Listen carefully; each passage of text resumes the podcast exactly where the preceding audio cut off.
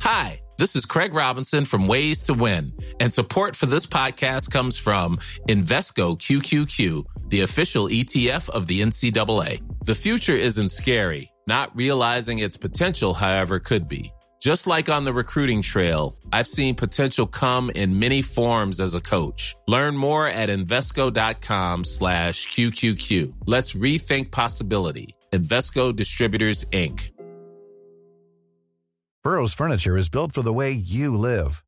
From ensuring easy assembly and disassembly to honoring highly requested new colors for their award-winning seating, they always have their customers in mind. Their modular seating is made out of durable materials to last and grow with you. And with Burrow, you always get fast, free shipping. Get up to 60% off during Burrow's Memorial Day sale at burrow.com slash ACAST. That's burrow.com slash ACAST. burrow.com slash ACAST. Ready to pop the question? The jewelers at BlueNile.com have got sparkle down to a science with beautiful lab-grown diamonds worthy of your most brilliant moments. Their lab grown diamonds are independently graded and guaranteed identical to natural diamonds, and they're ready to ship to your door. Go to Bluenile.com and use promo code LISTEN to get $50 off your purchase of $500 or more. That's code LISTEN at Bluenile.com for $50 off. Bluenile.com code LISTEN.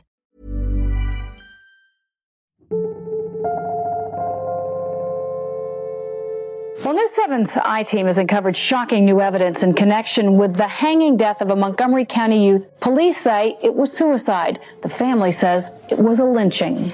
The evidence raises serious questions about how thorough police were in their investigation. Two more forensic experts have now weighed in to say the Montgomery County Police botched an investigation into what could have been a lynching in that county. On July 31st, 1986, Keith Warren was found dead, hanging from a tree. He was a 19 year old black man, only weeks away from starting his freshman year of college. Keith Warren's death would set off a chain of events that is still taking place even now. A family search for answers, decades of stonewalling from the police, and an ongoing battle for accountability and justice.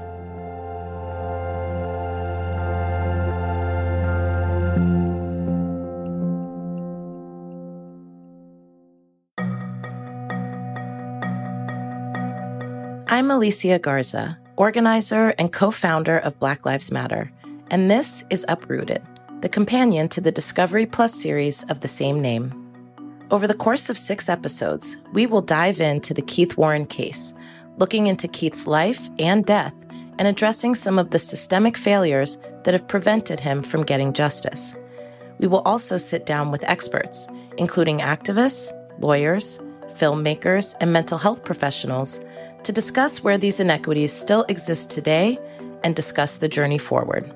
In this episode, we'll begin by exploring what happened to Keith and where his investigation went wrong. We'll also talk about how the handling of his case is emblematic of a policing system with a long legacy of racism it has yet to deal with. Later, we will hear from Avril Speaks, the showrunner and director of Uprooted, the miniseries, who will share a bit about her experience with Keith's case and the making of the documentary. This is Uprooted.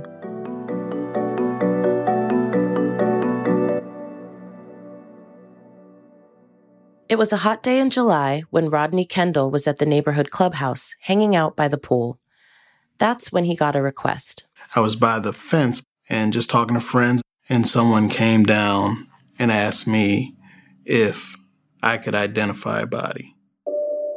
At the time, Rodney figured it would be like what he'd seen in the movies. There'd be a body bag, they'd open it up. He would make an ID. Instead, the police took Rodney out 20 to 30 yards behind the building into a clearing within the woods. When I walked up, the scene was not sealed off. I was escorted back to where Keith was. There was no no tape, no nothing. But Keith wasn't in a body bag. He was hanging from a tree. I remember I get, the noose was up really tight on his neck. His head was leaned to the side, but his mouth was open. And that's what I remember a lot the bugs and the maggots in his mouth. I couldn't believe what I was seeing. He um, had a flannel shirt on, he had tennis shoes on, which you never saw Keith in tennis shoes. Rodney knew Keith from the neighborhood. They were around the same age. And it was immediately clear to him that Keith had not done this to himself. I can say 100% that I don't believe Keith committed suicide. It just didn't seem like something the Keith he knew could do. I never saw Keith in a bad mood. I never saw Keith unhappy. Keith was a nice guy. He was always happy, uh, joking around. I knew him. This isn't just, you know, me coming on the scene and it's a stranger. I knew him. After Rodney ID'd the body, he headed back to the clubhouse in a daze. When I came out of the woods, the uh, a lot of the officers were standing around. They were talking about where they were going to lunch, and that shocked me as well. That you know somebody's back there in a tree, and you worried about what, what's that? What's for lunch? Not one of the policemen there asked him for a statement. No one came. No one ever came to talk to me as far as a police officer is concerned. The police don't give a damn. Keith's body was found in the woods of Montgomery County, Maryland, a suburb just outside of Washington, D.C. You can't look at the Keith Warren story from your own lens where you sit today. You have to look at what it was in 1986. Del Walters was the investigative reporter who first covered Keith's death. And in 1986, Washington was different. Predominantly black, Washington, D.C. Predominantly white, suburbs. And these majority white suburbs, more and more black families were moving in. Montgomery County was, was changing. And did it go peacefully? About as peacefully as it's going right now. You know, whenever America goes through a demographic shift, there's trouble. But while trouble was brewing in the suburbs, the public's attention remained on DC and its problems. It was on crack. It was on all the social ills of Washington, D.C. And that allowed the police departments in the suburbs to do things that we probably now know that they did but couldn't prove. We had actually been working on a story at that time about lynchings because they weren't that rare in this area and it wasn't as long ago as people would have thought. We started asking the questions that we believed at the time the police should be asking. Was it possible to lynch somebody in the suburbs of Washington? At the time, the Ku Klux Klan was also known to have a presence in the area. 60 Minutes did a piece on the Prince George's County Police Department, the next county over, as being one of the most racist counties in America when it came to cops. In neighborhoods with clear racial animosity, there are always unspoken rules. There are white areas where black kids know not to go, lines they know not to cross. But Keith wasn't afraid to break some of those rules.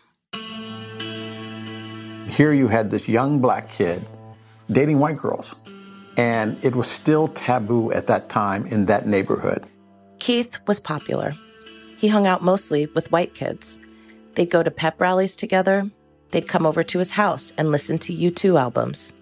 It's safe to say that wasn't looked upon kindly in a racist town. And it would later help explain why Del Walters and others say the police failed to take his case seriously. And being black gives you a different lens. And that lens then says to you first, was this child lynched? Was it racist? Was there racism in the area at the time? Was there a Klan? All the questions that we're asking right now are the first questions that black people would ask, and sometimes the last questions that white people would ask. And that's the difference. There were problems with the investigation from the get go. Rodney, who ID'd Keith's body, wasn't the first to notice that things seemed amiss. Dallas Lip was the EMT who initially answered the call. The dispatch sent him to an address at the edge of the Georgian colonies neighborhood, telling him to look for a suicide by hanging.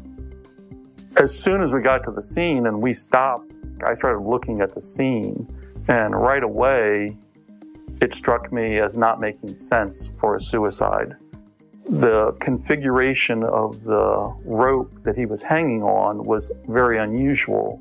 And as I'm sitting there looking at this, I'm just realizing that this is not the way anybody who's thinking about committing suicide is going to configure a rope. But he didn't want to believe it. I was trying to sort of rationalize how he could have done this to himself. And I was talking to the other crew members that were there, people with experience, and I'm saying, Can you see how he could have done this to himself? And they're like, No, not really. It was too late to provide life saving procedures by the time they'd arrived. Keith was already dead. When Dallas headed home that night, he couldn't get the scene out of his mind.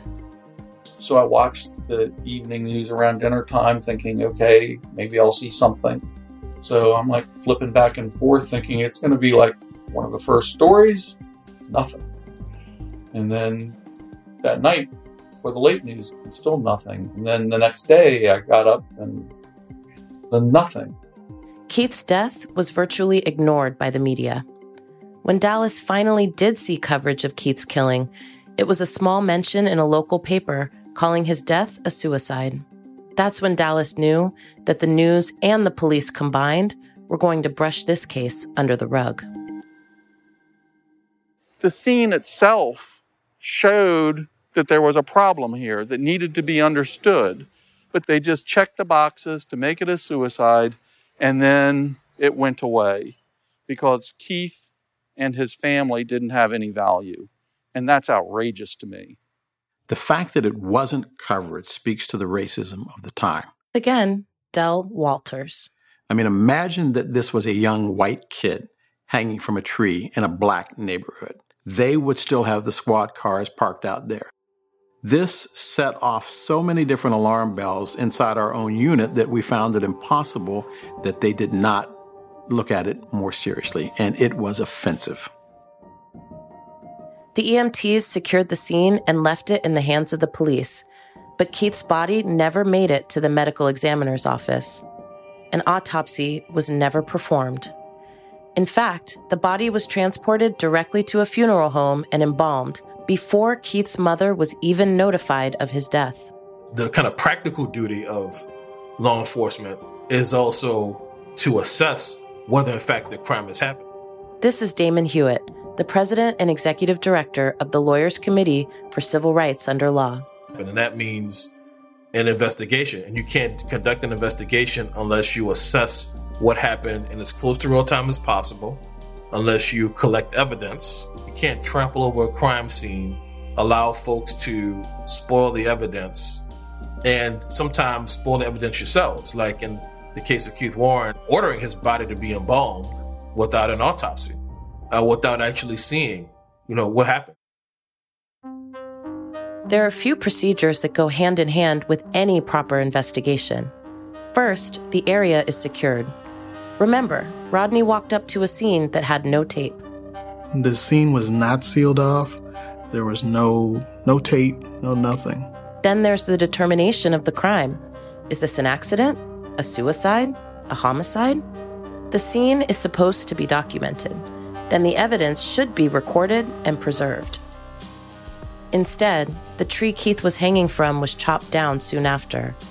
The rope that was used, rather than being preserved and cataloged, the police gave it to his family the very next day. They ruled it was suicide so quickly, it was impossible. Everything about that is wrong. And if Rodney had been interviewed when he first ID'd Keith's body, he would have told police that the tennis shoes Keith was wearing weren't his. Everyone who knew Keith knew he only ever wore his beloved Timberlands.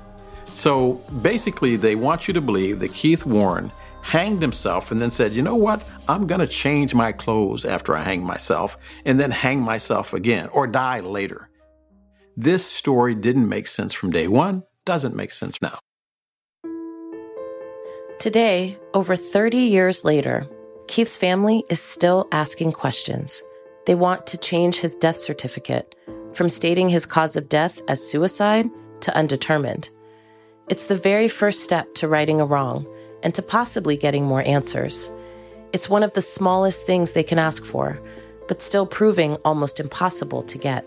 What needs to happen is they need to reopen the investigation, bring in people that look at it with a different lens. You know, for instance, we were talking about the difference between Montgomery County then and Montgomery County now. You need somebody that was there in 1986 that can tell you what Montgomery County was like. The problem with looking into Keith's case now is that all the procedures were ignored back in 1986. The scene was never secured. Evidence was tampered with instead of being sealed and filed away. But beyond that, the police force still seems unwilling to try. Montgomery County Police Department has refused to reopen the case. and their apparent refusal to revisit the facts is a strong indication of how they'll continue to treat cases of murdered black men.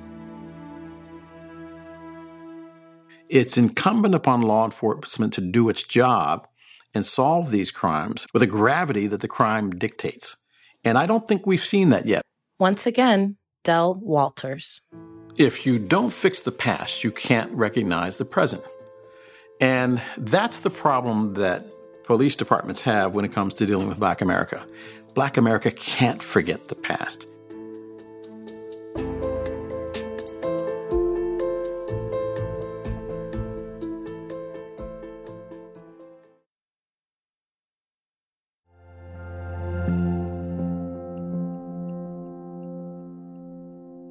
So far, in this episode, we've introduced Keith Warren, a 19 year old college bound black man who was found hanging from a tree in Montgomery County, Maryland in 1986. We've heard a bit about the cultural context of 1986 Montgomery County, and we've also exposed some of the missteps related to the investigation. Up next, we'll hear from Avril Speaks, the showrunner and director of Uprooted, the miniseries to talk more about the Keith Warren case and the process of making this documentary behind the scenes. Avril Speaks. It is so, so wonderful to talk with you today. Let's just jump in. You know, this case is so interesting and it's unique in a lot of ways. I mean, the history of this country, right, has stories of lynchings all throughout it. There are so many that we never hear about, that we never learn about. But in this one, there are some really unique aspects that I think come to the forefront. And I'm wondering if you can talk a little bit more about what grabbed you about this case in particular. Yeah, I think that this particular story, there's several, I think, points of interest to the story. One being that this happened 35 years ago and to this day, this family is still seeking answers as to what happened. I think it's also interesting that there are so many uh, there's so many mysterious things about this particular case. There's the sort of lynching element of Keith Warren being found on a tree. But then there's also this element of the police and their involvement and their lack of an investigation when you start looking into it, there's so many pieces of this story that don't add up in terms of why was it done that way. And I think the further you dig into the story, it just raises more more questions and you're like, but wait, what? You know, by the time you get to a certain point and you're like, that did not happen. Mm-hmm. And the, the crazy thing about it is that again, you mentioned the the history of this country. You know, it's like surprising, but also not so like we've we've seen examples of elements of this case several times, unfortunately. But this case in particular was just really interesting because of the sort of the cross issues mm-hmm. with lynching, police, you know, pos- co- police corruption, racism. It's very layered. It's mm-hmm. a very layered story. And so I just felt like it was really something interesting to dive into. So I'm wondering if we can zoom out a little bit just so that people listening can really understand what does it take to bring out all of this richness and layers? How did you even approach working on a story like this? Well, I will say that the first approach in all of this was the family and making sure that we had full, you know, cooperation from the family, particularly because we chose to anchor this story in his sister and, you know, his sister, Sherry Warren, and to anchor it in, you know, in her perspective because it, it's been 35 years and, and much of those 35 years, it's been Sherry's mother, Mary Cooey, who has been leading this charge of trying to find out what happened to her son. And Mary Cooey passed in 2009. And since that time, it's this has been, you know, Sherry's sole burden, if you will. This has been her journey. So we decided to anchor the story in Sherry's perspective. And so, in large part, our journey in the making of this started with Sherry and having many conversations with her, having her recall her memories of what happened, but also, you know, the family was a wealth of information as to what happened. Obviously, they were there, but also Mary Cooey kept very, very meticulous notes. She was not someone who, by any means, was going to let this fall by the wayside. And so, every year of this, every single day, she was always sending out letters and correspondence to people. So we have documents upon documents upon documents of, you know, of pretty much everything that has happened within the last 30, 35 years in terms of who they've reached out to and who they've been in communication with in order to get help on this matter. So a lot of the the initial sort of preparation for this series was digging through a lot of those documents and trying to put to get put the pieces together and so we we we also have a research team. We have a um, you know we had a fairly small crew, but a very efficient research team. We had a researcher, we have a writer who you know just really helped kind of put the story together and put the pieces together because it's been 35 years. You know, the, the writer and I we had to get one of those big you know, we had to go like to an office and get one of those big boards, like whiteboards, yeah, the whiteboard, and was like, okay, wait, now what happened? Mm-hmm. You know, and we had to literally write out, you know, every single day, every moment. But you know, and and I will say also that going back again to Mary Cooey, so much of putting the pieces together was attributed to her notes, her note taking, her saving all these documents, even the way that we were able to put together those, you know, days and moments before his death were largely in part, you know, due to Mary Cooey's notes on what happened. Did you face any resistance to collecting the information that you needed to make this such a layered story? There are a lot of people who are resistant to talk about what happened. And, you know, I say it all the time, but e- even down to the people he knew, his friends, won't talk, you know, and it, it just brings up those questions of the police immediately ruled this a suicide. And, you know, if this is a suicide, then what are you afraid of? You know, if it's if it's a suicide, why can't we just say, okay, well, this is what happened. It's sad, mm-hmm. it's tragic, and move on from there. But the, we we ran into a lot of difficulty getting people to to speak out.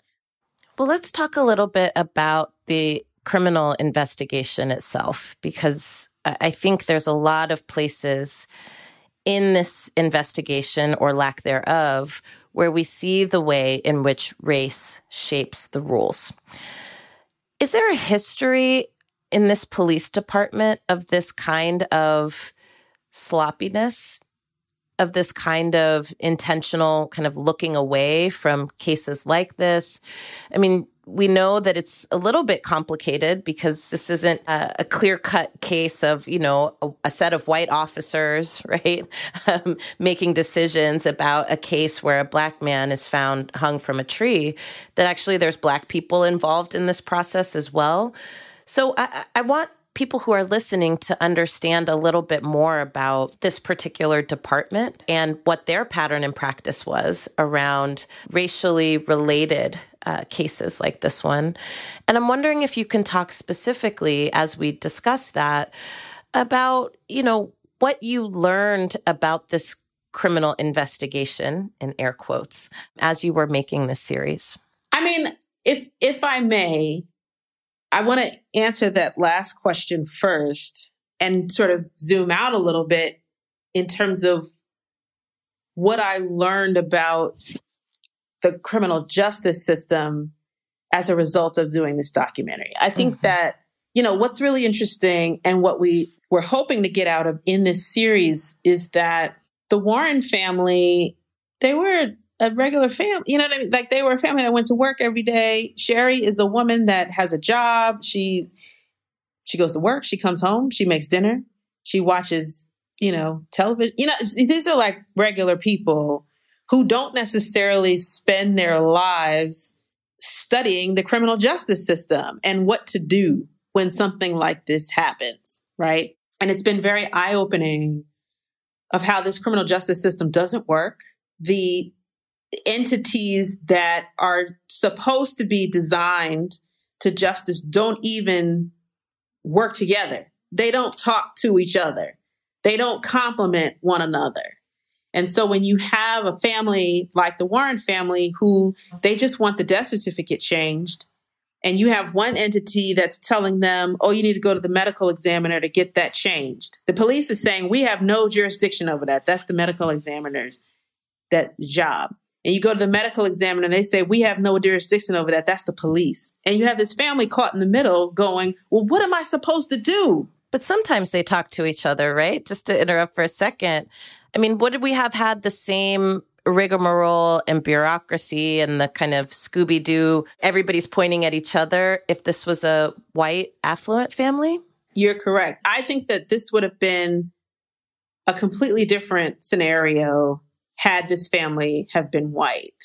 So it's like it's kind of like that kind of racism is is infiltrated into the system, I mean into the into the police force. And I think it does kind of affect and, and have a, a bearing on whether or not you take a case like Keith Warren, whether you take it seriously enough to take it to the next step or take it to the next level to investigate. It feels like there's been a lot of covering up and you know the police not giving information to the family you know just at the bare minimum the day that he died there was no autopsy conducted there was no in-depth investigation conducted the, the fact alone that there's no autopsy is kind of one of the big mishandlings of this case because now it makes it that much more difficult to pin down what really did happen to Keith. The other part of this is that much of the evidence, what would be, what would have been evidence in this case, has been destroyed, which is, which raises another red flag in this case of what happened. Number one, and also what are you hiding? You give the family the rope that he was hanging from. You know, the family's going, uh, that's odd that the day after he he's found, you give us the rope. Aren't you doing aren't you going to investigate? Aren't you going to take this rope and and look at it, look at the fibers, look at look at uh-huh. where which direction they're facing? There was none of that. You know, and then to get a mes- message later that the tree was cut down that he was hung from. There's these things that just raise a lot of questions in terms of you know, the police and who they were asking questions. Many of the people who, the, you know, the people that were in the house where the 911 call came from, many of them were not questioned. There was not a full investigation or full question of what happened and what they saw. There's so many sort of holes that were left in this investigation that just it just makes it hard to believe that this is what they said it was, which is a suicide. And again, I believe, I do believe that if Keith were white and he was hanging from that tree, we would have figured it out by now what ha- what really happened to him.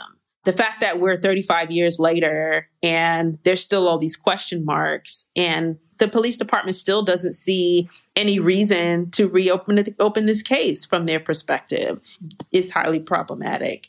You would think that given that black lives are so much at the forefront of conversation today that in the production of this docu series that people would want to talk right that actually people would want to talk that the police officers would want to speak right? Tell us about that. I mean are they talking? And what are they saying? I really thought that there would be someone who would come forward and say this is what i know. This is what happened. And it was really heartbreaking. I, I want to say disappointing, but it was heartbreaking that to this day, they would not do it. I think one of the things that, especially while we were in production, while we were making those calls of trying to, you know, book interviews, I think the thing that really broke my heart the most is that none of his friends would speak on camera. No one, no one they would talk to us on the phone, you know, just to tell us what they think happened. I mean, it got to a point where we just wanted people to just say Keith is a nice guy. You know, like we hung out and Keith was a nice guy and he like people wouldn't even do that. And you know, my hope is that, you know, when this series comes out, that people will see this and have a change of heart and and come out and say something but i will say that that was something that was shocking and heartbreaking that in this day and age, and people are all about the culture and all of this, like no one will speak up for this black man, you know, even even after all this time. I do want to just ask you, Avril, this project, I imagine, must have taken some kind of emotional toll. How did you navigate working on this project and also taking care of your spirit? You know, I think when I started this project, I I kind of went into it with that anticipation that it was going to be emotionally heavy. And it's something that I had a lot of conversations with with you know friends with like with my management like with everybody i had this conversation that this is this is going to be rough this is going to be a challenge and i think i think i set out just trying to set a boundary for it you know and there were a number of especially when we were in production and when you know when we were really in the thick of things i found myself just I'm, it might sound strange, but I found myself like talking to Keith and just being like, I'm really sorry. I'm really sorry that the world did you this way. Like I would just say that out loud. This was a life. This is a family that did not deserve what happened and did not deserve to be treated this way in the aftermath. So that's just something I started doing just to kind of keep my own head straight was just to be like, Keith, I'm really sorry that the world did you this way. That's right. I'm going to do everything in my power, like everything that I can with this series to let your story be heard, let your voice be heard, let Mary Cooey's voice be heard, obviously for Sherry's voice to be heard. But yeah, it's it's really hard to separate yourself from it. It just it becomes a part of becomes a part of you, becomes a part of your life, and it becomes a part of like what you think about every day. So, as we wrap up, I'm hoping that you can tell folks who are listening what do you want them to take from this story? And what's maybe one step they can take after they watch this story? Yeah, I hope that they get from this story that this family was not served justice right? I hope that they can can can see that um, what was done to this family and how this family was treated in light of this case is wrong, is problematic. I believe that it's something that can still be rectified. I still don't believe that, even though I know that there are systems and there are processes and procedures in terms of getting a death certificate changed, I still feel like ultimately what this family is asking for is not that hard. Right. They're not asking for a conviction. They're not asking to put anyone in jail. They're not a- they're not asking for any of that. All they're asking for is for the death certificate to be changed. A piece of paper to be changed from suicide to undetermined. And I think that's the least that we can do to this family, especially given everything that has come out since that point. I think that's the least the least that can be done. I hope that people will become active and put pressure on the police department to relook at this case, to re examine this case, to open it back up. So I hope that people who watch this really put pressure on the police department to help to listen to the Warren family, to help the Warren family to go through those steps to get the death certificate changed, but also that someone would come forward. And I think that that will help, help in that process as well. Avril, it's been wonderful talking with you. Thank you so much. And thank you for this incredible project. Thank you. Thank you so much for, for doing this and for hosting this podcast. That's it for this week. Thanks so much for listening to Uprooted, the companion podcast to the Discovery Plus series. I'm Alicia Garza. On the next episode, we'll take a deep dive into the role the police played in Keith Warren's case and we'll also talk with Linda Sarsour, organizer and co founder of the Women's March, who has been outspoken about addressing issues of policing and dedicated her life to fighting for equitable, humane treatment for all communities. Our injustice system is set up is set up to protect police officers. And you know this better than I do, Alicia. Ida B. Wells said, those who commit the murders write the reports. And it always baffles me that when a young black man or woman or brown man or woman are murdered at the hands of the police, the first thing people will say, but look at the police report, but look what the police said happened. And I want to remind them the police is the one with the trigger that murdered that person. That's coming up next on Uprooted. For more on Keith Warren's case, check out the miniseries on Discovery Plus. Uprooted is produced by NowThis for Discovery Plus in partnership with Pod People. Special thanks to the production team at Pod People Rachel King, Matt Sav, Ivana Tucker, Jazzy Johnson, Liz Mack, Ryan Rivers, Vincent Cacchione, and Amy Machado.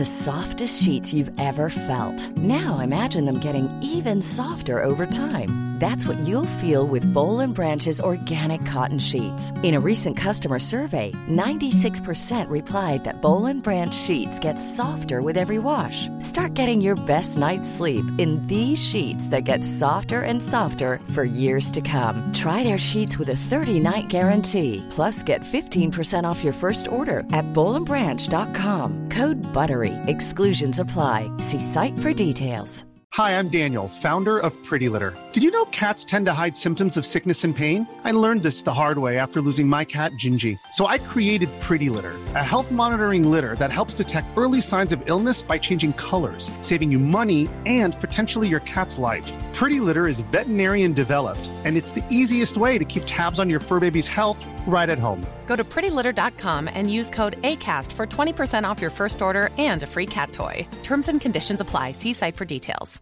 Even when we're on a budget, we still deserve nice things. Quince is a place to scoop up stunning high end goods for 50 to 80% less than similar brands.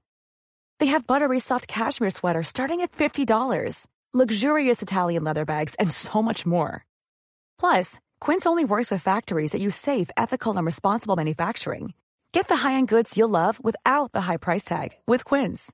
Go to quince.com slash style for free shipping and 365-day returns.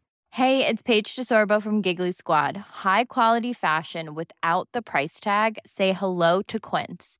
I'm snagging high-end essentials like cozy cashmere sweaters, sleek leather jackets, fine jewelry, and so much more. With Quince being 50 to 80% less than similar brands and they partner with factories that prioritize safe ethical and responsible manufacturing. I love that. Luxury quality within reach. Go to quince.com slash style to get free shipping and 365 day returns on your next order.